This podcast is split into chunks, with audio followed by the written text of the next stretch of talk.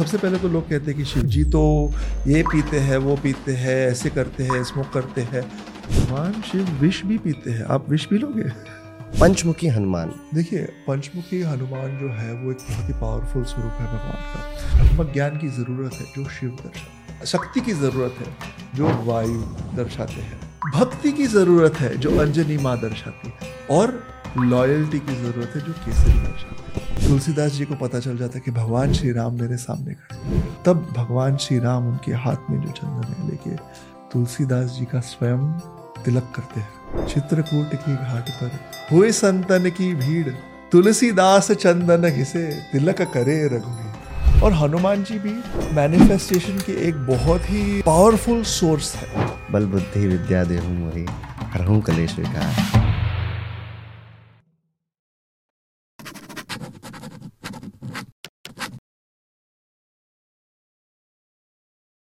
ओम जी मेरी लाइफ में एक टर्निंग पॉइंट आया था। हाँ और वो टर्निंग पॉइंट ऐसा था कि मैं हमेशा से पढ़ने में अच्छा रहा हूँ। तो मैं विद्या मंदिर के स्कूल में पढ़ता था। तो मैं एट्थ क्लास तक अ, कभी थर्ड रैंक आती थी कभी फोर्थ रैंक आती थी। बड़ी मेहनत करता था। फिर मैंने एक दिन ऐसा हुआ कि बड़ी मेहनत करके एग्ज़ाम दिया और मेरी फिर से थर्ड रैंक आ गई। अच्छा। पर इच्छा मन में थी कि फ़र्स्ट आना है क्लास में। एट्थ क्लास की बात है। तो फिर से रिज़ल्ट आया फिर से वही हाल उस एग्ज़ाम में। तो बड़ा दुखी हो गया मन। कि यार जितनी मेहनत कर लो आ, कुछ होता नहीं है।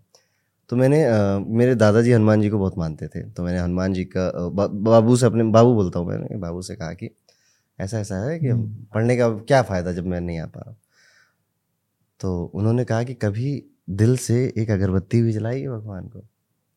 कभी एक बार उनके सामने सर भी झुकाया। उस समय तक मैं पूजा नहीं करता था।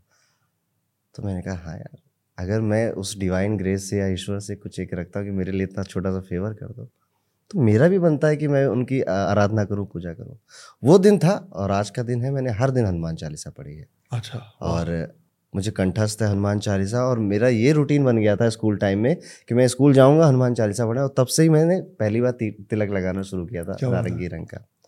और वो दिन है आज का दिन है मेरे पूरी स्कूल लाइफ में कभी सेकंड नहीं आया ओहो हमेशा फ़र्स्ट आया। बढ़िया। और एक दिन भी अपसेंट नहीं हुआ उसके बाद में क्लास में।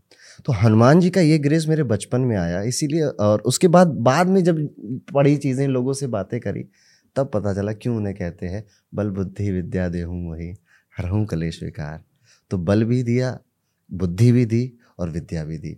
तो हनुमान जी के से आज का हमारा ये पॉडकास्ट ये थीम हमारा होने वाला है। आपकी लाइफ में हनुमान जी का क्या एक्सपीरियंस है? सबसे पहले तो बहुत बहुत धन्यवाद आपने मुझे फिर से वापस बुलाया आपके पॉडकास्ट पे।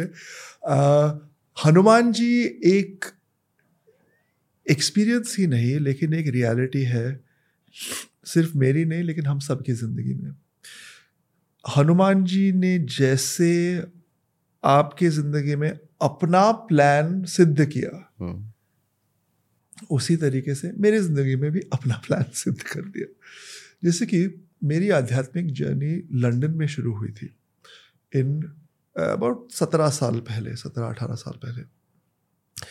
तब मेरी जो टीचर थी आचार्य थी अ, उनकी मैं बहुत सेवा करता था और बहुत कम समय में यानी एक दो साल में बहुत ही गहरा रहस्य आध्यात्मिक क्लैरिटी सारे जो भी शास्त्र है उनकी विद्या उनसे प्राप्त हुई। और फिर ऐसे ही दो ढाई साल कट गए और मैंने अपना करियर वहाँ पे शुरू किया। जो यूनिवर्सिटी के सेकेंड ईयर में मैं आध्यात्मिक पाथ पे जुड़ गया था और ग्रेजुएट होने के बाद मैंने अपना करियर शुरू कर दिया।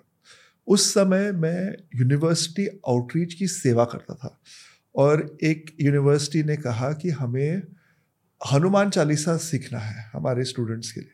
कोई सिखा तो मैं आचार्य के पास गया, देखिए, हनुमान चालीसा का रिक्वेस्ट है, आप कब फ्री हो? तो उन्होंने कहा, मैं तो फ्री नहीं हूँ, किसी और को पूछ लो, मेरे और क्लासेस है। तो मैं गया, जो भी सीनियर थे, सेवक, उन सबसे पूछा, वो कह, नहीं नहीं, मेरा इस दिन पे तो ये है, उस दिन पे वो है, मेरी फैमिली रिस्पॉन्सिबिलिटीज़ है, मैं नहीं कर सकता। तो मैं गया वापस आचार्य को और मैंने कहा कि, देखिए, मैं तो नहीं मतलब मुझे कोई मिला नहीं, अब क्या करूँ, मैं ना कह दूँ उनसे? तो उन्होंने कहा, तुम क्या कर रहे हो? मैंने कहा, ये तो कर रहा हूँ, मैं जाके लोगों से पूछ रहा हूँ। दिन उन्होंने कहा, तुम क्या कर रहे हो? तुम किस को सिखा रहे हो? तो मैंने कहा, मैं किसी को नहीं सिखा रहा, क्योंकि मैं योग्य ही नहीं हूँ सिखाने। तो उन्होंने एक बात कही, उन्होंने कहा, तुम योग्य हो या नहीं हो, इसकी, इसका डिसीज़न मैं लूँगी। और उन्होंने कहा, तुम जाओ और सिखाओ। और वो जो हम सिखा रहे थे, वो हनुमान चालीसा था। तो हनुमान जी की एंट्री तो जीवन में बचपन में ही हो गई थी। लेकिन उस हनुमान चालीसा की टीचिंग से क्लास से मेरी जो टीचिंग की जर्नी शुरू हुई, वो आज कुछ सत्रह अठारह साल बाद सिद्ध हो रही है। तो हनुमान जी, जब मैं स्क्रिप्ट करने बैठता हूँ, मेरे साथ है। जब मैं रिकॉर्डिंग करता हूँ, वो मेरे साथ है। लेकिन उसके बीच इतने सालों में जब मैं कभी भी उनको भूल गया, तब भी मेरे साथ थे। हनुमान जी को कहा जाता है कि ये चिरंजीवी हैं और ये आज भी जीवित हैं और आज भी जहाँ जहाँ राम कथा होती है वहाँ हनुमान ज़रूर मिलेंगे आपको। और कई सारी स्टोरीज कहानियाँ लोगों के मुँह से सुनने को मिलती हैं कि उन्होंने यहाँ देखा हनुमान जी को वहाँ देखा। पर ये जो भाव है हनुमान को देखने का एक तो बाल हनुमान है हाँ ठीक है जो कि बड़े पसंद आते हैं हाँ। सबको। और हनुमान जी का एक रौद्र रूप भी है हाँ ठीक है गुस्से वाला रूप भी है। वो बल बुद्धि विद्या सबके सागर हैं। ठीक है? तो एज अ स्टूडेंट अगर मैं एक विद्यार्थी हूँ तो मुझे हनुमान जी की पूजा करने से बुद्धि मिलेगी विद्या मिलेगी मन में ही आता है। बिल्कुल। पर जैसे ज्योतिष में भी उपाय बताए जाते हैं कि जैसे आपको बड़ी घबराहट होती है डर जाते हो या आपके अंदर वो साहस नहीं है तो आप हनुमान चालीसा पढ़ने लग जाओ वो साहस अपने आप आ जाएगा। फीमेल्स को लेकर एक मिथ है हाँ जी। कि महिलाएँ हनुमान जी की पूजा ना करें। क्योंकि वो ब्रह्मचारी थे, वो महिलाओं को टच नहीं करते थे। तो क्या ये सच है? इसमें कुछ रेलेवेंस है? देखिए, जहाँ तक मैं जानता हूँ, ये बिल्कुल सच नहीं है। ये बिल्कुल सच नहीं कि महिलाएँ हनुमान जी की पूजा नहीं कर सकते। लेकिन ये भी सच है, जो लोग ब्रह्मचार्य अवस्था में हैं, उन्हें जहाँ जहाँ डिस्ट्रैक्शन आए, उन चीज़ों से दूर रहना चाहिए। तो क्या है लोगों ने दोनों को इक्वेट कर लिया कि जो लोग ब्रह्मचारी है वो महिलाओं से दूर रहते हैं। सिर्फ़ महिलाओं से नहीं ऐसे कुछ खाने पीने के सेवन से भी दूर रहते हैं कहीं जाने से दूर रहते हैं किन चीज़ों को देखने से दूर रहते हैं। तो अगर ब्रह्मचारी ये करते हैं तो हनुमान जी जो ब्रह्मचारी है वो भी नहीं करते। लेकिन हनुमान जी का ब्रह्मचार्य और जो ब्रह्मचार्य अवस्था में लोग हैं उसमें एक बहुत बड़ा फ़र्क है। जो ब्रह्मचार्य अवस्था में लोग हैं, वो अपने साधना को बलवान बनाने के लिए ब्रह्मचार्य की, ब्रह्मचार्य पथ पे चल रहे हैं। हनुमान जी इस पथ के, इस पथ के इतने परे कि वो स्वयं ब्रह्मचार्य पथ के रचयिता बन सकते हैं। तो Hanuman ji is operating from a place of absolute knowledge जो परम ज्ञान है वो उनके पास है। इसीलिए जो छोटी छोटी चीज़ें हैं और ये महिलाएँ ने it's not the female that is the problem ये मैं एक शरीर हूँ और मैं एक दूसरे शरीर को चाहता हूँ। ये शारीरिक आइडेंटिफिकेशन का प्रॉब्लम है। वो तो शरीर से बहुत ही पहले आइडेंट मतलब डिसआइडेंटिफाई हो और फनी चीज़ ये है जब वो अपने शरीर से मिस नॉन आइडेंटिफाइड है जो अपने खुद को स्वयं को अपना शरीर नहीं मानते, तब उनके शरीर में ऐसी ऐसी सिद्धियाँ प्रकट होती है जो कि हम सोच भी नहीं सकते। कभी भी चाहे अपना साइज़ बढ़ा सकते, कहीं भी कम कर सकते, कभी भी सूक्ष्म हो सकते, कभी भी स्थूल हो सकते, इतने हैवी हो सकते कि उनको हटा ना सके। तो क्या होता है कि जब हम अपनी मानसिकता अपने आइडेंटिटी से हटा दे, तब जो भी दिव्य मानसिकता है या दिव्य क्वालिटीज है वो हमें प्रकट हो जा हो होने लग जाती है। हनुमान चालीसा की चौपाई है भूत पिशाच निकट नहीं आवे। हाँ जी। महावीर जब नाम सुनावे तो ये महावीर का नाम उनको कैसे मिला? क्योंकि वो बहुत पावरफुल थे इस वजह से। देखिए रण वीरता के अलग अलग रूप होते हैं। एक है रणवीर जो कि रणभूमि में इन द बैटल फ़ील्ड अपनी वीरता दिखा सके। तो हमारे इतिहासों में, पुराणों में कई सारे रणवीर हैं। लेकिन ऐसे भी रणवीर हैं जो मैनी टू वन बैटल्स में जीत सके। और उन्होंने ऐसी वीरता दिखाई कि जब सिचुएशन पूरी तरह से होपलेस थी, फिर भी उन्होंने अपनी वीरता का साथ नहीं छोड़ा। एक मैं आपको एग्ज़ाम्पल देता हूँ। अर्जुन युद्ध के पहले डगमगा गए। अब लोग कहते वो डर गए, वो डरे नहीं, वो डगमगाए। उन्होंने डर, उन्हें डर नहीं लगा कि द्रोणाचार्य मुझे मारेंगे। वो डगमगाए भी मुझे उनसे प्रेम है। भीष्म पितामह को कैसे मारो? ये तो पितृतुल्य है। तो वो डगमगा गए उस कारण। लेकिन उनका जो बेटा था अभिमन्यु, जब वो युद्ध में, जब उसने चक्रव्यूह तोड़ा तो उसने जो भी महारथी थे उस समय के, उन सारों का विध्वंस किया। उसको मारने के लिए अंत में उपाय क्या निकाला? पीछे से उसका उसकी जो बो एंड एरो है, उसको तोड़ दो। पीछे से जो उसने तलवार हाथ में ली, उसको तोड़ दो। उसके रथ को तोड़ दो। उसके घोड़ों को मार दो। उसके सारथी को मार दो, जो कि सारे युद्ध के रूल्स के खिलाफ है। लेकिन ये जो अभिमन्यु था, उसने उस समय भी अपनी वीरता, अपनी रणवीरता को नहीं छोड़ा। उसने कहा, सारा कुछ टूट गया, मैं रथ के पहिए को उठाऊँगा। और वो एक फ़ोटो है, उसने उठाया हुआ। और सारे के सारे कौरव उसके भीतर उसको मारने की कोशिश कर रहे हैं। और अंत में फिर जाके उसको पहले अनकॉन्शियस किया और जो वो कॉन्शियस हो रहा था, तब उसके सिर पे मार दिया।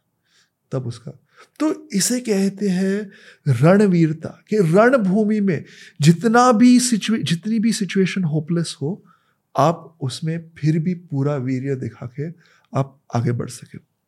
तो हनुमान जी में ये रणवीरता है। और दो और टाइप की वीरता है जो मैं आपको जल्दी से बता देता हूँ। एक है दयावीर। जो कि दया, करुणा से काम करता है। देखिए, दया दिखाने के लिए भी वीरता लगती है। You cannot be compassionate towards every one जैसे you have to be compassionate towards some people जैसे कि हनुमान गए लंका में, और हम सब कहते कि लंका को जला दे लेकिन लोग पूछते अरे, लेकिन वहाँ पे भी इनोसेंट लोग थे, उनको जलाया नहीं जलाया रावण की जो पत्नी थी, मंदोदरी, वो भक्त थी, उनका कुछ नहीं हुआ। सीता जी को तो कुछ हुआ ही नहीं।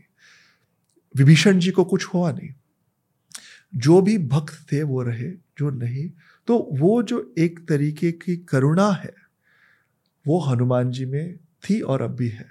और सबसे लास्ट है दानवीर, कि अब आप मैं अगर किसी को कोई हाँ मैं तो बहुत ही वीर हूँ, मैंने ये किया अच्छा वो ज़रा इस चीज़ के लिए आप सौ रुपये नहीं नहीं, सौ रुपये दो सौ रुपये इसकी चीज़?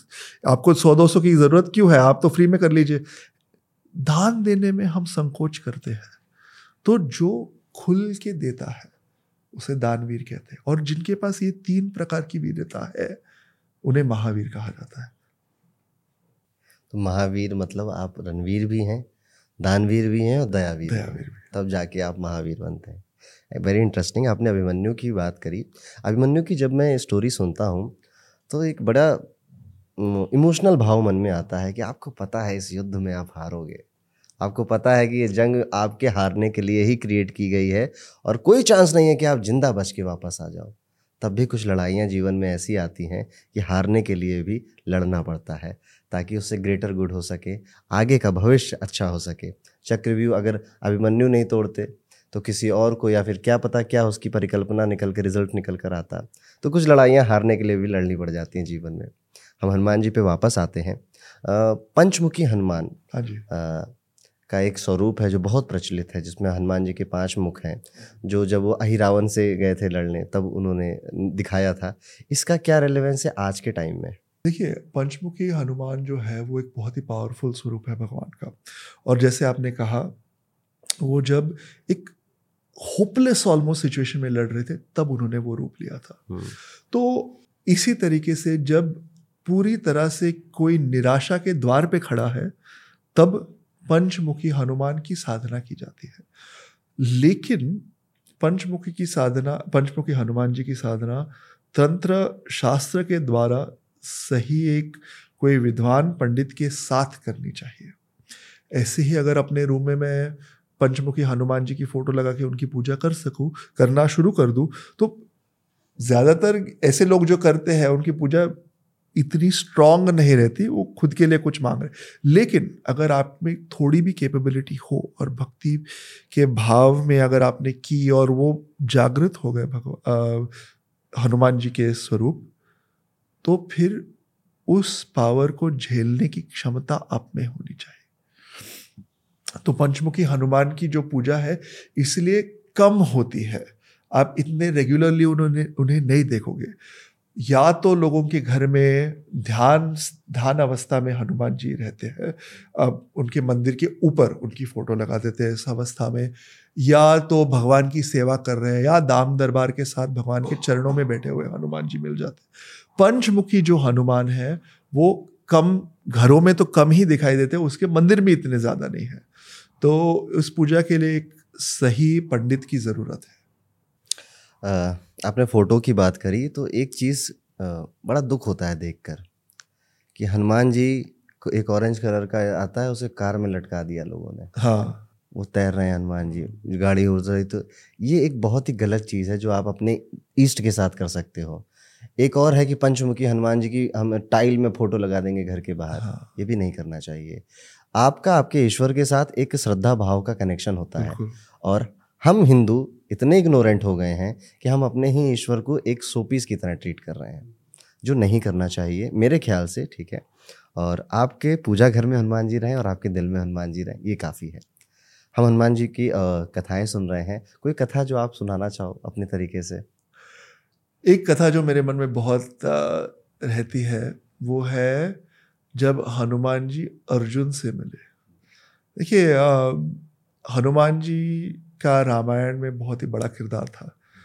और अर्जुन जो है वो महाभारत में आए। तो हनुमान जी अर्जुन से कैसे मिले? एक बार ऐसे हुआ अर्जुन भारत की यात्रा कर रहे थे धर्म यात्रा। तो वो यात्रा करते करते वो रामेश्वर पहुँचे। और रामेश्वर पे धनुष कोड़ी जो आ, राम सेतु है वहाँ तक पहुँच गए। और उन्होंने सोचा कि भगवान श्री राम इतने बड़े धनुर्धर जब थे तो उन्होंने धनुष्य का सेतु क्यों नहीं बनाया? उन्होंने वानरों की मदद क्यों ली और ये सब उन्होंने राम लिखकर पत्थर डाल दिया और ये इसकी ज़रूरत ही नहीं थी? तो वहाँ पे एक छोटा सा ब्रह्मचारी बैठा जो कि हनुमान जी के रूप में था। वो वानर ब्रह्मचारी था नॉट ह्यूमन ब्रह्मचारी, वानर ब्रह्मचारी। तो उसने जाके पूछा कि आप ऐसे क्यों सोच रहे हो? मैंने बात अध्ययन कर ली। तो अर्जुन ने कहा हाँ मैं, अगर मैं होता तो मैं फटक से बना देता, कुछ प्रॉब्लम नहीं होती। तो उन्होंने कहा, ठीक है, आप बनाइए, फिर मैं देखेंगे, मैं देखूँगा। तो अर्जुन ने ऐसे करके दिव्य मंत्र लेके पूरा बना दिया एक झटके। तो वहाँ पे हनुमान जी ने अपना पैर, वो जो बाल अव, बाल नहीं ब्रह्मचारी अवस्था में ऐसे पैर रख दिया सारा का सारा टूट गया। फिर अर्जुन ने कहा ठीक है मैं फिर से बना देता हूँ मेरे मुझमें कुछ कमी तो और ध्यान और मंत्र के साथ और एक उन्होंने सेतु बनाया। तब हनुमान जी जाके उस पर बस उन्होंने अपनी पूछ मारी और वो पूरा गिर गया। अब अर्जुन पूरी की पूरी तरह से साइकोलॉजिकली फिनिश्ड थे। तब हनुमान, तब उन्होंने कहा कि मैं एक आखिरी बार बताऊँ, बनाऊँगा अपनी सारी शक्ति के साथ। अगर ये टूट गया तो मैं खुद का देह त्याग कर दूँगा। क्षत्रियों का ऐसा ही होता है ना, वो कहते अरे, अगर ये नहीं हुआ तो मैं देह त्याग कर दूँगा। तो उसने कहा कि मैं देह त्याग कर दूँगा।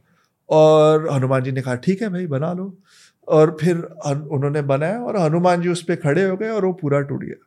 तो फिर उन्होंने अपना देह त्याग करने की सारी तैयारी शुरू कर ली अर्जुन ने।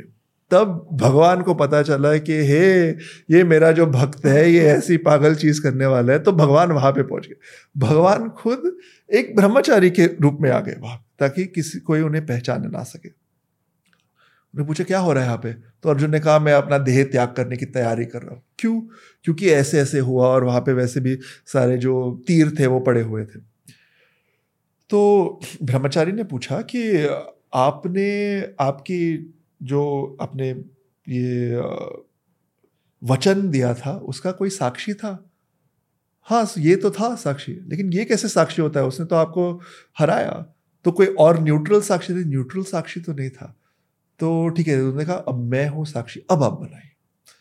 तो अर्जुन ने कहा, ठीक है, मैं बना लेता हूँ। से जाके बनाया, फिर से एक सेतु, और हनुमान जी जाके उस पर खड़े हो गए। अब ये गिर नहीं रहा। फिर उसके ऊपर जंप मार रहे हैं, फिर भी नहीं गिर।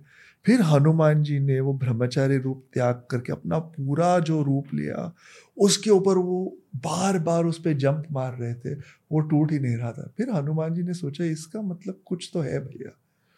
उन्होंने फिर ब्रह्मचारी को जब देखा फिर से तो उन्हें भगवान श्री राम नज़र आ गए। और जब अर्जुन ने वो ब्रह्मचारी को देखा, उन्हें भगवान श्री कृष्ण नज़र आए। और उसी समय भगवान ने कृष्ण रूप में अर्जुन को कहा कि ऐसी पागल चीज़ें मत करो जो भगवान ने किया है उनकी तुलना अपने साथ मत करो उनके पैरों को छू करके आगे बढ़ो। और हनुमान जी को कहा कि तुम इस तरीके से भक्तों की आ, क्या है भक्तों की टेस्ट मत लो क्योंकि उनकी श्रद्धा अगर डगमगा गई तो बहुत बुरा हो सकता है। तो हनुमान जी फिर गए। अर्जुन के पास से मैं अभी क्या सेवा कर सकता हूँ? तो कृष्ण जी ने उन्हें कहा कि आप इसके रथ के ध्वज पे बैठ जाइए जब युद्ध का समय आएगा। तो आज भी अगर हम महाभारत में जो गीता का संबोधन की अगर फ़ोटो देखें, या महाभारत के युद्ध में कृष्ण जी रथ चला रहे और अर्जुन बाण मार रहे हैं तो उसके रथ के ऊपर ध्वज है, वहाँ पे हनुमान जी बैठे हुए नज़र आएँगे आपको हनुमान जी ने हम सबको ना भक्ति क्या होती है? डिवोशन, सच्चा डिवोशन क्या होता है? ये सब सिखाया अपनी लीलाओं से। और ऐसी लीलाएँ करी, ऐसा उन्होंने भक्ति दिखाया कि आज भी अगर आप भारत में देखोगे तो राम जी के मंदिर कम है, हनुमान जी के मंदिर उनसे भी ज़्यादा है।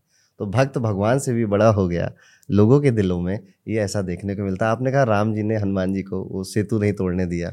ऐसी एक कथा मिलती है जब राम राज्य स्थापित हो गया हाँ उसके बाद दुर्वासा ऋषि आए। बहुत सारे ऋषियों का मेला लगा वहाँ पे। ऋषि लोग बैठे थे और ये हुआ था कि सभी राम जी अभी सभा करेंगे तो सत्संग होगा यहाँ पर। तो नारद जी आते हैं। नारद जी दुर्वासा ऋषि से कहते हैं कि आप ना आँखें बंद कर लिए थोड़ा सा ध्यान लगा लीजिए अभी। अभी टाइम लगेगा सत्संग शुरू होने में। तो दुर्वासा जी आँखें बंद कर लेते हैं। और शत्रुघ्न से जाके नारद जी कहते हैं कि एक काम करो जितने संत आए हैं सबका तिलक कर दो। ठीक है तब सत्संग में बैठे रहेंगे। तो सबका तिलक करते हैं शत्रुघ्न जी। वो दुर्वासा ऋषि के पास पहुँचते हैं। तो दुर्वासा ऋषि का तिलक करने हो जा रहा है तो नारद जी कहते हैं अरे अरे दुर्वासा ऋषि गुस्सा कर देंगे ये। अगर इनका ध्यान भंग हो गया इनको छोड़ दो बाकी सबका कर दो। शत्रुघ्न कहता है ठीक है भाई मुनि जी आप जो कह रहे हो मान लेता हूँ। उसके बाद जब दुर्वासा ऋषि जी ध्यान से हटते तो फिर नारद जी इनके पास आते कहते ओ हो हो हो हो आपको तिलक नहीं लगा। बाकी सबको तिलक लगा दिया शत्रुघ्न जी ने। हाँ अब दुर्वासा ऋषि कहते हैं कि ऐसा क्यों किया? कहते देखिए राम जी को ना तिलक बड़ा पसंद है और आपको नहीं लगाया शत्रुघ्न ने तो अब थोड़ा सा मैटर गड़बड़ हो सकता है। अब दुर्वासा ऋषि को गुस्सा आया कि यार ये कैसे हो गया? तो नारद जी कहते कि एक काम करिए, इसकी शिकायत आप भगवान राम से करिए। पर उससे पहले उनसे सौगंध ले लीजिएगा हनुमान जी की, कि जिसने ये पाप किया उसको सजा मिलेगी। तो दुर्वासा ऋषि जाते हैं श्री राम जी के पास। कहते मेरे साथ बड़ा अत्याचार हुआ है, ये राम राज की आप बातें करते हैं, पर यहाँ पे संत का अपमान हुआ है। राम जी कहते हैं, ऐसे क्या हो गया? मेरे राज में कैसे संत का अपमान हो सकता है? और किसने किया अपमान? बताइए, वो दंड का अधिकारी है। तो दुर्वासा ऋषि कहते हैं पहले हनुमान जी की कसम खाओ कि दंड ज़रूर दोगे। तो राम जी कहते हैं हनुमान की कसम जिसने भी आपका अपमान किया मैं उसको दंड ज़रूर दूँगा। तो वो कहते हैं आपके भाई शत्रुघ्न ने किया है। अब तो सौगंध खा ली है। अब शत्रुघ्न का कहते हैं निकालो रथा शत्रुघ्न का गेम ओवर होगा ठीक है? तो शत्रुघ्न को ढूँढने के लिए जाते हैं। अब नारद जी जाते हैं शत्रुघ्न के पास। कहते हैं देखो भाई तुम्हारा गेम होने वाला है ठीक है? तो तुम भाग जाओ ठीक है? और कौन बचाएगा तुम्हें? तुम्हें अंजनी माँ बचाएँगी। वो उस गुफा में तपस्या कर रही हैं, वहाँ पे जाओ, वहाँ पे उनसे कहो कि राम जी मारने आ रहे हैं, ठीक है तो बचाओ। तो अंजनी माता जी तपस्या में थी, शत्रुघ्न गुफा में पहुँचते हैं। माता से कहते हैं, माता, आज प्राण संकट में है, आज बचाओगी तो आप ही बचाओगी। तो अंजनी माता कहती है, अरे, आप मेरी शरण में आए हैं, मैं बिल्कुल बचाऊँगी, ठीक है? तो कहते हैं कि, आप ना हनुमान जी को बुला लो, वो तो आपके लाल है, ठीक है? और उनको राम की सौगंध दे दो कि अगर मुझ पर कोई अटैक करेगा तो वो मुझे बचाएँगे। तो अंजनी माता जी हनुमान जी को बुलाती हैं, कहती हैं कि देखो, ये मेरे शरण में आए हैं शत्रुघ्न और इन पर कुछ नहीं होना चाहिए। कहते, ठीक है, नहीं होगा। किससे बचाना ये तो बताओ माता। पहले कहती, पहले तुम राम की सौगंध खाओ। तब बताएँगे हम तुम्हें कि किसने, किससे बचाना है। कहते, राम की सौगंध आज मैं शत्रुघ्न को बचा के ही रहूँगा। ठीक है? फिर कहते, किससे बताना कहते, श्री राम से ही बचाना है। अब मामला हो गया, उधर हनुमान की सौगंध खा ली, इधर राम की सौगंध खा ली। अब गुफा के बाहर हनुमान जी कहा कि ठीक है अब जो होगा देखा जाएगा। वो प्रोटेक्ट कर रहे हैं शत्रुघ्न को इतनी देर में। राम जी आते हैं। राम जी कहते हैं हनुमान हट जाओ आज शत्रुघ्न का गला काटना है ठीक है? आज वो नहीं बचेगा मैंने तुम्हारी सौगंध खाई है। तो हनुमान जी कहते हैं मैंने आपकी सौगंध खाई है कि शत्रुघ्न को कुछ होने नहीं दूँगा। तो राम जी कहते तो फिर अब तो आर्या पार ठीक है? तो राम और हनुमान का भी युद्ध हो गया आपस में सौगंध के लिए। तो राम जी तीर चलाते हैं और जैसे राम जी तीर चलाते हैं रथ से हनुमान जी राम राम राम भजने लगते हैं। तो सारे वो तीर नष्ट हो जाते हैं। तब जाके वो नारद मुनि जी दुर्वासा जी से कहते हैं कि भैया अब ये सब खत्म करो। तब सब कहते हैं कि नारद जी इतना इतना ड्रामेबाजी करने की क्या ज़रूरत थी? तो कह रहे थे मुझे माफ़ करिएगा मैंने ऐसा किया पर मुझे कलयुग में लोगों को एक मैसेज देना है कि राम से बड़ा राम का नाम है। तो यहाँ से एक मैसेज मिलता है हमको इस कथा से कि हनुमान जी ने राम राम जबकि राम जी को हरा दिया ठीक है? या राम जी के सामने खड़े हो गए क्योंकि राम से बड़ा उनका नाम है और हनुमान जी को राम नाम बहुत पसंद है। तो अगर आपको हनुमान चाहिए तो राम के पास जाइए और राम चाहिए तो हनुमान के पास जाइए।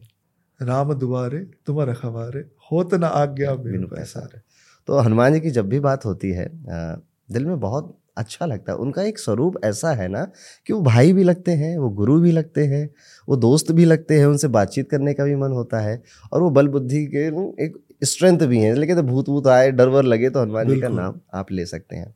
आपने अर्जुन की कथा सुनाई। हनुमान जी शिव जी के अवतार हैं ये सब हम सुनते हैं। और कोई कनेक्शन है उनका शिव जी के साथ? देखिए अलग सांप्रदायों के अलग मत है इस इस बारे में। जो शैव सांप्रदाय वो कहते हैं कि रुद्रावतार है। जो हर एक नहीं लेकिन ऐसे भी वैष्णव संप्रदाय है जो कहते हैं कि वो वायु के रूप है। लेकिन और अभी बात बनी कि वो स्वयं भगवान शिव है तो ऐसे ये जो अलग अलग रूप है वो उनके अलग अलग पहलू दर्शाते हैं ना कि इन तीन मतों में से एक सही है और बाकी दो गलत है। बात ऐसे बनी जब आ, समुद्र मंथन हुआ था, जिसका ज़िक्र विष्णु पुराण में है। जब समुद्र मंथन हुआ था, तब समुद्र मंथन तो आप, आपके व्यूअर्स भी जानते होंगे कि देवों और असुरों ने जो भगवान विष्णु के शरण में आके समुद्र का मंथन शुरू किया था। स्वर्ग था लक्ष्मी विहीन हो गया था वो। और दुर्वासा ऋषि वहाँ पे भी, एक तो दुर्वासा ऋषि कुछ भी बड़ा होता है, वहाँ पे ज़रूर होते हैं। तो स्वर्ग लक्ष्मी विहीन हो गया था तो सभी देवताओं ने कहा, कैसे आएगा? तो विष्णु जी ने कहा कि समुद्र मंथन कर लो, वहाँ से आएगा। और कई लोग कहते वो क्षीर सागर था, कई कहते कुछ और ठीक है, जो भी था। उस मंथन में सबसे पहले क्या निकला? विष निकला, हलाहल विष। हलाहल विष करने के लिए, को ग्रहण करने के लिए भगवान शिव जी आए वहाँ पे। और उन्होंने वो विष पी लिया, लेकिन उनके गले तक रुक गया, उससे आगे नहीं ले पाए। तो सबसे पहले तो लोग कहते हैं कि शिव जी तो ये पीते हैं वो पीते हैं ऐसे करते हैं स्मोक करते हैं।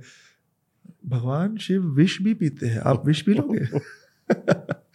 He can drink poison and it won't affect him आप पी सकते हो? नहीं ना? तो फिर आप ये बातें छोड़। तो एनी anyway, तो ये प्रसंग हुआ जहाँ कि उन्होंने हलाहल विष ग्रहण कर लिया और फिर वो बाकी का जो भी प्रसंग हुआ वो देख नहीं पाए।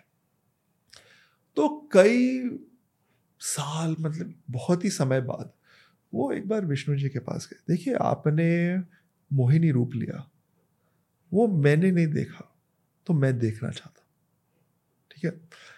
तो विष्णु जी बोले, देखिए, ये ये भक्तों के लिए नहीं है मतलब आपके लिए नहीं, ये वो असुरों के लिए लिया था। नहीं नहीं नहीं, मुझे देखना ही है, देखना है देखना है तो विष्णु जी का, देख लीजिए आप, नहीं, मुझे बस देखना है, आप दिखाइए। तो उन्होंने मोहिनी रूप ले लिया। और जो शिवजी थे, जो स्वयं तपस्या के ही प्रतीक है, जो ब्रह्म सत्य के ज्ञानी है, जो ब्रह्म सत्य के दाता है, जो आदि योगी है, वो इस विश्व मोहिनी के आई वोट से वश बट वो मोहित हो गया और उस समय उनका छोटी मात्रा में जो तेज है, वो निकल आया। अब लोग कहते हैं, अरे, ऐसे कैसे हुआ? हम सबका जन्म वैसे ही हुआ है। ये जो हमें संकोच होता है इन बारों में, इन बातों के बारे में सुन के, वो एक तरीके से ब्रिटिश कॉलोनियलिज्म के बाद आया है। क्योंकि जो हिंदू धर्म है, वो जीवन के हर एक पहलू को पूरी तरह से एक्सेप्ट करता है। मृत्यु को भी एक्सेप्ट करता है। तो जीवन जैसे बनता है, वो बातें भी हमारे पुराणों में हुई है। क्या हुआ? भगवान का तेज निकला, उसे वायु भगवान ने पकड़ लिया। तो शंकर सुवर्ण, वायु पुत्र।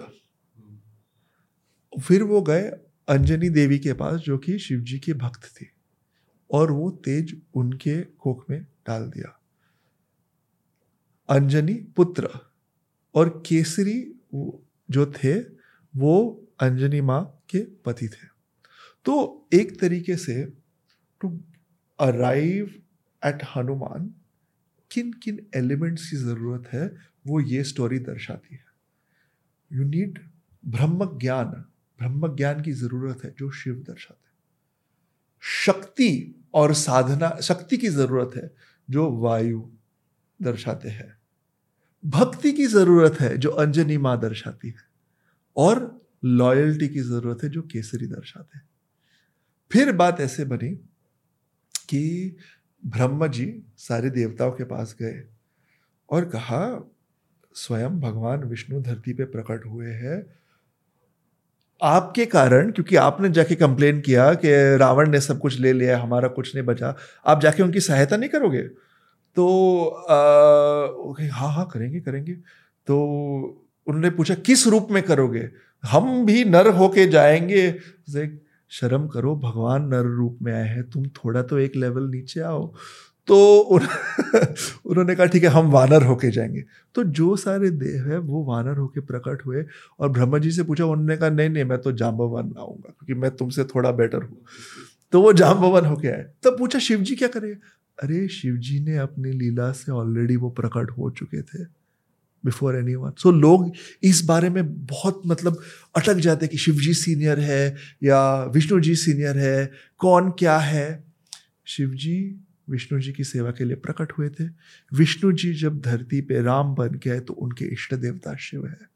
रामेश्वरम में जो मंदिर है, वो शिव वो भगवान श्री राम ने स्वयं स्थापित किया था। वहाँ पे शिवलिंग की पूजा की थी। मैं जब स्कूल में था तो मुझे एक संत जी आए थे हमारे स्कूल में उन्होंने बताया था कि जो हनुमान चालीसा लिखी गई है उसमें अगर आप देखोगे तुलसीदास जी ने लिखी है तो बार बार राम जी का नाम आता है। अच्छा। ठीक है? वो इसलिए आता है कि हनुमान चालीसा बेसिकली प्रेज कर रहे हैं हनुमान जी को तुलसीदास। पर हनुमान नहीं चाहते कि मेरा कोई तारीफ़ करे वो सिर्फ़ चाहते हैं राम जी की तारीफ़ करनी चाहिए। तो तुलसीदास जी से मना कर रहे हैं कि मत लिखो मेरी मत करो मेरे बारे में कुछ मत करो सिर्फ़ राम कथा लिखो रामचरित मानस लिखो। और लेकिन तुलसीदास तो तुलसीदास। जय हनुमान ज्ञान गुण सागर जय कपीस्ती हूँ लोक उजागर जैसे ही बोला उन्होंने हनुमान जी गुस्सा गए फिर ये देखो मेरी तारीफ़ वो गदा लेके दौड़े। राम रामदूत अतुलित बलधाम अंजनी पुत्र सुतनाम तो फिर राम का नाम आ गया। ऐसे करके आप देखोगे हर दो चौपाई के बाद राम का नाम आ रहा है बार बार बार बार। तो संत महात्मा जी ने ये कथा मुझे सुनाई थी। बड़ी इंटरेस्टिंग है। तुलसीदास जी और हनुमान जी का ये कनेक्शन कैसे हुआ ये कैसे स्टेब्लिश हुआ? देखिए सबसे तो गहरा कनेक्शन तुलसीदास जी और हनुमान जी का ये है कि वो दोनों भगवान श्री राम के भक्त हैं। हम्म। एक थे त्रेता युग में प्रकट हुए और एक अभी कलयुग में प्रकट हुए। और जो हनुमान जी और तुलसीदास जी के मिलन की कहानी है, वो बहुत ही सुंदर तुलसीदास जी एक समय में काशी में रहते थे और रोज़ अपनी साध, गंगा में साधना करने के बाद जो जल रह जाता था, वो एक पेड़ के पौधों एक पेड़ के जड़ों में डाल देते थे। ये उनका रोज़ का दिनाचार था। एक दिन उनके सामने एक आम, एक पिशाच प्रकट हो गया। और उन्होंने कहा आ, उसने कहा कि बहुत बहुत धन्यवाद कि तुम जो अपनी साधना का पानी इस पेड़ पे डालते हो उससे मेरा कल्याण हो रहा है। मैं तुम जो भी चाहो मैं तुम्हें दे दूँगा। अब कई कहते कि पिशाच था कभी कई कहते कि यक्ष था। आप आपस में समझ लीजिए जो तो उन्होंने कहा कि जो चाहो वो मांगो, मैं तुम्हें दे दूँगा. तो तुलसीदास जी ने कहा, देखिए, मैं तो राम भक्त हूँ, मैं केवल अपने भगवान की, के दर्शन पाना चाहता हूँ। तो उन्होंने कहा, ये तो मैं नहीं दे सकता तुम्हें। और ऐसे होता है ना, लौकिक दृष्टि से कोई आके कहते हैं, मैं जो चाहो मांगो, मैं दे दूँगा। लेकिन जब किसी की स्ट्रेंथ लौकिक है तो आपको आध्यात्मिक चीज़ नहीं दे सकता। तो इसी तरीके से उन्होंने कहा, मैं आपको नहीं दे सकता। लेकिन जो देने वाला है हनुमान, वो आपको दे सकता है। तो तुलसीदास जी ने कहा, हनुमान जी से मैं कैसे मिलूँ? अरे, आप नहीं मिले? वो रोज तो आते हैं आपके प्रवचन में। तो क्या? हाँ आपके प्रवचन में जो सबसे पहले आता है जो एकदम बूढ़ा सा आदमी है, जो पीछे बैठता है और जो खत्म होते ही उड़ के भाग जाता है, वो हनुमान जी ही तो है। तो तुलसीदास जी ने कहा, ये कैसे हो सकता है? ये तो मैंने कभी मतलब सोचा भी नहीं था कि हनुमान जी आ रहे तो उन्होंने कहा, ठीक है, आज मैं देख लूँगा। तो प्रवचन जब उनका ख़त्म हो गया तो उन्हें झट से कीर्तन शुरू कर दिया, राम नाम का कीर्तन। तो राम नाम के कीर्तन में सारे मग्न, हनुमान जी तो मग्न ही हो गए और वो कीर्तन करते करते अपने जगह से उठे और सभा के एकदम पीछे गए और फट से कीर्तन खत्म, पूर्ण मद पूर्णमिदम पूर्णात् पूर्णमदस्ते पूर्ण से पूर्णमादय पूर्णमेवाम पश्चित ऐसे कह के हनुमान जी के पैर पकड़ लिए। तो हनुमान जी वहाँ से जा नहीं सके। नॉर्मली वो जैसे खत्म होकर उठ के चले जाते थे। तो वो जो बूढ़े के रूप में थे, हनुमान जी आप मेरे पैर कैसे पकड़ सकते हो? मैं तो ऐसे हूँ, वैसे हो, आप तो ज्ञानी हो, ये वो। कहा, कुछ नहीं, मैं जानता हूँ कि आप हनुमान हो और आप ही मुझे भगवान श्री राम के दर्शन देने तो कुछ समय बाद उस टाइम पे और लोगों को पता नहीं चल रहा था कि क्या हो रहा है, वो तो अपनी दुनिया में थे, वो चले गए। कुछ देर बाद हनुमान जी ने कहा हाँ मैं हनुमान हूँ और तुम्हारी ऐसी भगवान के प्रति भक्ति है कि मैं तुम्हें दर्शन दे दूँगा उनका। क्योंकि पहले तो Hanuman ji could not believe के राम जी ने उन्हें दर्शन ही नहीं दिया था। तो वो राम जी के पास गए, आपके इतने बड़े भक्त हैं, आपने दर्शन कैसे नहीं दिए उन्हें? तो राम जी कहते हैं कि, देखिए, मैं सबको दर्शन नहीं दे सकता। वो एक एक भक्त की इतनी कैपेसिटी होनी चाहिए कि वो मुझे देख पाए। भगवत गीता में भी जब अर्जुन श्री कृष्ण को कहता है कि मुझे दर्शन दो अपने भगवान श्री कृष्ण कहते हैं कि देखिए, आपके पास वो क्षमता नहीं है कि आप वो मुझे देख पाए। तो मैं तुम्हें दिव्य चक्षु दूँगा, दिव्य आँखें दे दूँगा तो आप मुझे दर्शा दर्शा सके आप मुझे देख सके। तो इसी तरीके से भगवान श्री राम ने भी कहा कि इस, इसके सामने तो मैं प्रकट नहीं हो सकता, उसका, उसकी हानि होगी, उसको नहीं, वो नहीं झेल पाएगा ये। तो हनुमान जी ने कहा, कुछ नहीं, मुझे बस आप उसे दर्शन दोगे ही दोगे, मुझे और नहीं सुनना। तो अभी हनुमान, भगवान श्री राम अपने भक्त के वचन से बंधे हुए थे। तो देखा, ठीक है, चित्रकूट चले जाओ। वहाँ में मैं दूँगा तो हनुमान जी कहते, जाओ जाओ, चित्रकूट जाओ। फिर वो गए। जिस दिन दर्शन देना था, उस दिन हनुमान जी आए। देखो, वो आ रहे हैं। अपने पूजा में इतने मग्न मत हो जाना कि वो चले जाए। तो ठीक है ठीक है, ठीक और वो पूजा में लगे हुए तब हनु भगवान श्री राम और लक्ष्मण एक दो युवक के रूप में बहुत, दो बहुत ही सुंदर घोड़ों पे घोड़ों पे सवार वहाँ से जा रहे हैं। तो तुलसीदास जी के ध्यान में आता है, लेकिन अरे डिस्ट्रैक्ट नहीं होना चाहिए, भगवान श्री राम, भगवान श्री राम। और अपॉर्चुनिटी हाथ से छुट जाती है। तो तब हनुमान जी वहाँ पे आते हैं और कहते हैं, अरे, ध्यान तो दो, भगवान आ रहे हैं। और वो भगवान के पास जाते भगवान, आपने ऐसे कैसे दर्शन दिया? आप घोड़े पे हो, झट से जा रहे हो, कोई सही से दर्शन दो ना। तो भगवान कहते ठीक है, मैं आ जाऊँगा फिर से। तो दूसरे दिन वो फिर से जाते हैं। और इन्हें कहते हैं कि जो भगवान के लिए चंदन कर रहे हो ना, वो सही से करो, भगवान आएँगे। उन्हें चंदन का टीका लगा देना। तो उसमें पूरी तरह से मग्न हो जाते हैं तुलसीदास जी। तब एक बालक उनके सामने आता है और कहता है, आप क्या कर रहे हो? कहते मैं भगवान श्री राम के लिए चंदन बना रहा हूँ। तो अच्छा तो भगवान श्री राम जब आएँगे तो आप कैसे पहचानोगे?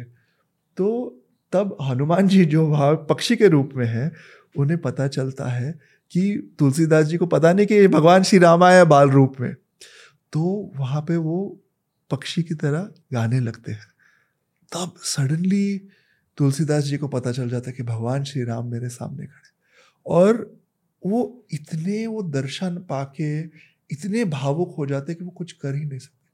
तब भगवान श्री राम उनके हाथ में जो चंदन है लेके तुलसीदास जी का स्वयं तिलक करते हैं। और हनुमान जी, जिनकी कृपा से ये सारा प्रसंग बना, वहाँ पे पक्षी रूप में गाते हैं। चित्रकूट की घाट पर हुए संतन की भीड़, तुलसीदास चंदन घिसे, तिलक करे रघुवीर। क्या बात। बहुत शानदार। ओम जी, आपका यूट्यूब चैनल है और उसमें आपने इतनी अच्छी इन्फॉर्मेशन दी है। मैंने उसमें ही आपका वीडियो देखा है एक्सप्लेनेशन ऑफ़ हनुमान चालीसा और वो सबसे पॉपुलर वीडियो भी है आपका। और आप में से अगर किसी ने अभी तक ओम जी का चैनल नहीं देखा है तो आपको वहाँ पे वेदों का मीनिंग सिंपल लैंग्वेज में और आपको हनुमान चालीसा जो हम सब बातें कर रहे हैं ना ये ओम जी ने पहले से बता रखी हैं ठीक है? वहाँ पे एक वीडियो मैंने आपका देखा आपके यूट्यूब चैनल पे मैनिफेस्टेशन विद हनुमान हाँ जी। इसके बारे में थोड़ा समझाइए। मैनिफेस्टेशन देखिए एक अभी नया शब्द है। इंग्लिश में आया हुआ जिसका मतलब है कि हम अपनी मनोकामनाएँ कैसे पूरी करें। और जो प्रोसेस तरीका दिखाया है मैनिफेस्टेशन का, वो कहते हैं कि जो आपके विचार है, वो आप लिख लो कहीं, जो आपके गोल्स है, जो आप चाहते हो। एक जैसे कि मूड बोर्ड बनाओ, जो चित्र है, जैसे आप अगर घर चाहते हो तो जिस टाइप का घर चाहते हो, उसका फ़ोटो लेके लगा दो वहाँ पे। और उन चीज़ों पे अध्ययन करने से आपके जीवन में वो चीज़ प्रकट हो जाएँगी तो प्रकट होने का शब्द है इंग्लिश में मैनिफेस्टेशन लेकिन ये जो मैनिफेस्टेशन की बात है, वो बहुत ही ज़्यादा गहराई से हमें, हमारे शास्त्रों में मिल जाती है। और हनुमान जी भी मैनिफेस्टेशन के एक बहुत ही पावरफुल सोर्स है। लेकिन हनुमान जी किन के लिए मैनिफेस्टेशन करते हैं? उन लोगों के लिए मैनिफेस्ट करते हैं, जो कि भगवान श्री राम से जुड़े हैं। या भगवान से जुड़े हो, भगवत प्रेरणा जिसके मन में है, उनके लिए मैनिफेस्टेशन करते हैं। क्या मैनिफेस्टेशन करते हैं? सब कुछ सब कुछ मैनिफेस्ट करते हैं। हनुमान जी के बारे में कहा है हनुमान चालीसा में, तुम्हारो मंत्र विभीषण माना, लंकेश्वर भय सब जग जान। अब विभीषण लंकेश्वर क्यों बना? वो इसलिए नहीं बना कि वो रावण का भाई था। इसलिए नहीं बना कि सारे मर गए, वो एक रह गया तो वो बन गया। वो इसलिए बना क्योंकि उसने सत्य का साथ दिया। जब हनुमान जी गए थे लंका, तब उन्होंने देखा कि ब्रह्म मुहूर्त के समय सारे लोग सोए थे। एक ही घर था जिसके आँगन में तुलसी थी। एक ही घर था जहाँ पे सुबह कोई दिया जला रहा था। एक ही घर था जहाँ पे राम नाम का जप हो रहा था। वो घर विभीषण जी का था। और तब हनुमान जी ने उनसे कहा कि आप उनसे कहा कि केवल भगवान श्री राम का जप करना ही सफिशेंट नहीं है। आपको भगवान श्री राम का काम भी करना होगा। आपके लिए उन्हें, आपको प्रयास करने पड़ेंगे उनका काम सत्य होने में। तब विभीषण इतने प्रेरित हुए कि सभा में उस दिन उन्होंने रावण को कहा, देख लो, जो तुम कर रहे हो वो गलत कर रहे हो, सबके सामने। गलत कर रहे हो। तुम जानते नहीं हो कि राम जी की क्षमता क्या है। अभी सीता जी को वापस कर दो, माफ़ी मांग लो। ये मैं तुम्हारे हित में कह रहा हूँ। तो रावण ने उसकी बात नकार दी। उस समय विभीषण ने क्या किया? जो था नहीं था, सब कुछ छोड़ के उसी क्षण लंका छोड़ के भगवान श्री राम की शरण में गया। उसके लिए हनुमान जी ने मैनिफेस्ट किया। क्या मैनिफेस्ट किया? अब कहे, लंकेश्वर भय सब जग जान। ठीक है लंका के पति बन मतलब लंका पति बन गए। जो भी, जो पुष्पक विमान था वो उनका हो गया। और जो भी धन था, वो उनका हो गया।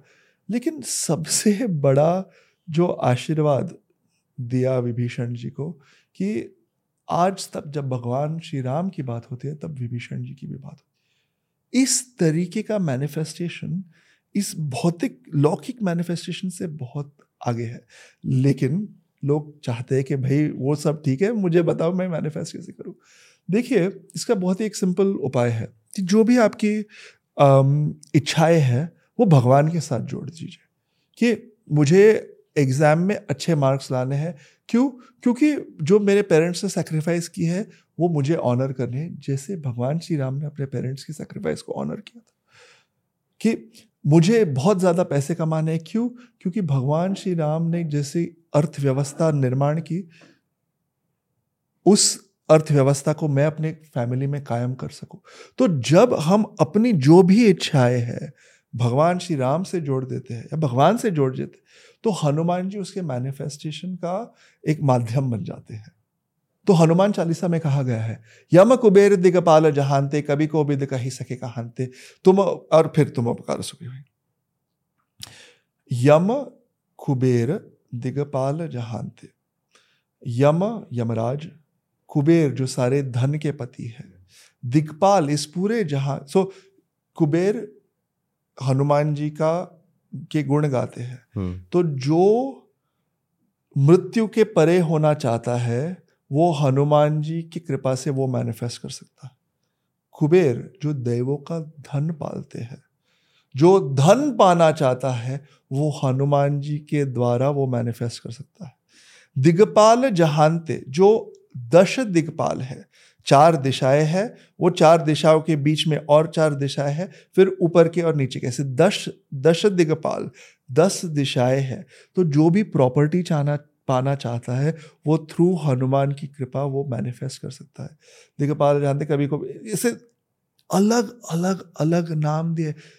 नारद, सारद सहित अहिंसा। नारद जी किसकी प्रशंसा कर रहे हैं? हनुमान जी। तो आपको अगर भगवान की कंपनी चाहिए तो हनुमान जी के द्वारा कर सकते हैं। शारद, माँ शारदा, सरस्वती माँ, जो वेद की पठन हमेशा करते रहते हैं तो आपको वेद का ज्ञान चाहिए तो हनुमान जी के द्वारा आप मैनिफेस्ट कर सकते हैं। तो हनुमान जी जब कहते हैं ना, राम द्वारे तुम रखवारे तो एक्चुअली वो एक हमारे जीवन में जो भी पॉसिबिलिटी उसके द्वार है, उनकी सिर्फ़ एक ही शर्त है कि जो भी आपकी मनोकामनाएँ है ना, वो भगवान से जोड़ दो। शायद विभीषण के मन में था कि मैं लंकापति बनूं, लेकिन उन्होंने वो जब भावना भगवान श्री राम से जोड़ दी तो उनका सारा काम हो गया। तो कभी कभी किसी के मन में आता है कि मैं मैनिफेस्ट कर रहा हूँ, ये कब होगा? और भगवान हमेशा कहते हैं कि बी पेशेंट लेकिन पेशेंस के साथ ना वो हमें अलग अलग सिग्नल्स भेजते हैं। और आप तो जानते ही है कि ये जो सिग्नल्स का साइंस है प्रोसेस नहीं साइंस है, वो ज्योतिष है और न्यूमरोलॉजी है। तो आपने जो मुझे भी भेजा फॉर्चून रिपोर्ट मेरे, उसमें देखिए आपकी इच्छा नहीं थी ये आपके मन में शायद ये बात नहीं थी लेकिन आपने एक पूरा रिपोर्ट बनाया जिसमें मेरे लाइफ नंबर के हिसाब से जी। आपने कहा कि कौन से कौन से क्वालिटीज कब कब मैनिफेस्ट हो फॉर्चून रिपोर्ट में जैसे जब मैं आपकी बना रहा था फॉर्चून रिपोर्ट तो आपका भी सेवन नंबर है। हाँ जी। और मैंने जब जब हम हर एक गेस्ट को अपनी फॉर्चून रिपोर्ट देते हैं कि आप पढ़िए इसको और आप न्यूमोलॉजी में माने या ना माने ये मनवा देगी आपको। तो सेवन है। दैट इज़ वाई आप इस अकल्ट में और रिलीजन में इन सब में आप आते जा रहे हैं। इसमें और डीप नॉलेज है क्योंकि नंबर सेवन एक डीप नॉलेज का नंबर है। तो मैंने जितनों सेवन वालों को देखा मैं खुद भी हूँ। एक कहीं ना कहीं रिलीजन स्पिरिचुअलिटी या अकल्ट से जुड़ ही हाँ जाते हैं। फॉर्चून रिपोर्ट दो साल की मेहनत से हमने इन हाउस बनाई है। मैंने मेरे स्टूडेंट्स ने मिलकर और बड़े दिल से बनाई है इस रिपोर्ट को। और इसमें आपकी डेट ऑफ़ बर्थ आपका नाम से हर एक चीज़ आपके बारे में बताई जाती है। जितनी भी न्यूमोलॉजी है अभी तक इस धरती पे वो सब कुछ आपको इसमें मिलती है। प्रोडिक्शन भी मिलती है रेमेडीज़ भी मिलती है एवरीथिंग करियर के बारे में हो सारी चीज़ें आपको फॉर्चून रिपोर्ट में मिलती है। सो so, अच्छा लगा कि आपको वो रिपोर्ट अच्छा लगी। अब इस पॉडकास्ट के एंड में आ चुके हैं हम लोग और एंड में मैं ये कहूँगा कि हनुमान चालीसा का बहुत बहुत डीप मीनिंग है जो आपने अपने यूट्यूब में समझाया है। तो हनुमान चालीसा का अंत होता है जो यह पढ़े हनुमान चालीसा होए सिद्ध साखी गौरी सा तो वो सिद्ध होगा। साखी गौरी सा यानी शिव समान हो जाएगा। जिसके अंदर कोई मोह नहीं है, वो वैरागी है, वो सन्यासी भी है, वो रुद्र भी है। तो जो यह पढ़े हनुमान चालीसा, ये एक टूल दिया गया है कि हम कलयुगी प्राणियों को, ताकि यह जो सिद्धि प्राप्त करनी है, या हमें इनलाइटन होना है तो उसका ये बहुत बड़ा टूल है। तो thank you so much Om ji, हमारे यूट्यूब चैनल पे एक बार फिर से आने का, और हनुमान जी के बारे में हमें इतनी अच्छी अच्छी स्टोरी सुनाने का। बहुत बहुत धन्यवाद आपने फिर से मुझे बुलाया। हनुमान जी के बारे में तो हम बहुत ही बातें कर सकते हैं। लेकिन इस माध्यम से और इस अम, इन बातों को इतने लोगों तक पहुँचाने के लिए बहुत बहुत धन्यवाद। और ये हमारा आखिरी पॉडकास्ट नहीं है ठीक है? क्योंकि मुझे अंदर से फीलिंग आ गई है कि हम अब तीसरा पॉडकास्ट भी करेंगे और वो गीता पे करेंगे। और आप में से जो भी इंटरेस्ट रखते हैं कि मीनिंग ऑफ़ हनुमान चालीसा या वेदों का मीनिंग या फिर जो हमारा एक हिंदू संस्कृति है। तो एक तो हो गई कि स्टोरीज हैं, कथाएँ हैं, लेकिन उसका जो एक्चुअल मीनिंग है वो अगर आप जानना चाहते हैं तो बहुत अच्छा चैनल है। ओम धुमातकर जी के नाम से ही ये चैनल है। आप जाइए, उसे सब्सक्राइब करिए। मैं बहुत कम चैनल सब्सक्राइब करता हूँ। उनमें से एक ओम जी का है। बहुत बहुत धन्यवाद। और और जल्द ही हम हिंदी में हनुमान चालीसा के बारे में वीडियोस शुरू करने वाले कुछ देर के लिए इंग्लिश में वीडियोस रहेंगे। लेकिन बहुत ही जल्द हिंदी में भी आने वाले वेरी गुड ओम जी के चैनल का लिंक आपको डिस्क्रिप्शन में मिल जाएगा। और अगर फॉर्चून रिपोर्ट भी आपको चाहिए तो उसका लिंक भी डिस्क्रिप्शन में है। तो थैंक यू सो मच। जय श्री राम। जय श्री राम।